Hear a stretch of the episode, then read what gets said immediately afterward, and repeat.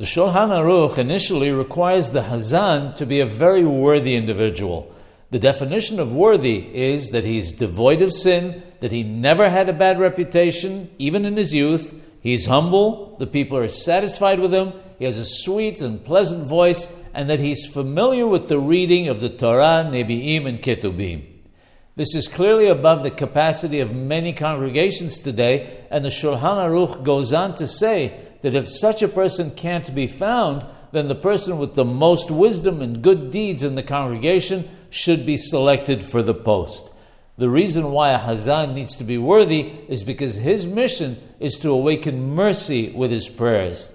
According to the Abudarham, the reason why the Shaliach Sibbur, the prayer leader, is called a Hazan is because the word Hazan comes from the verb to see. We have to see how he reads.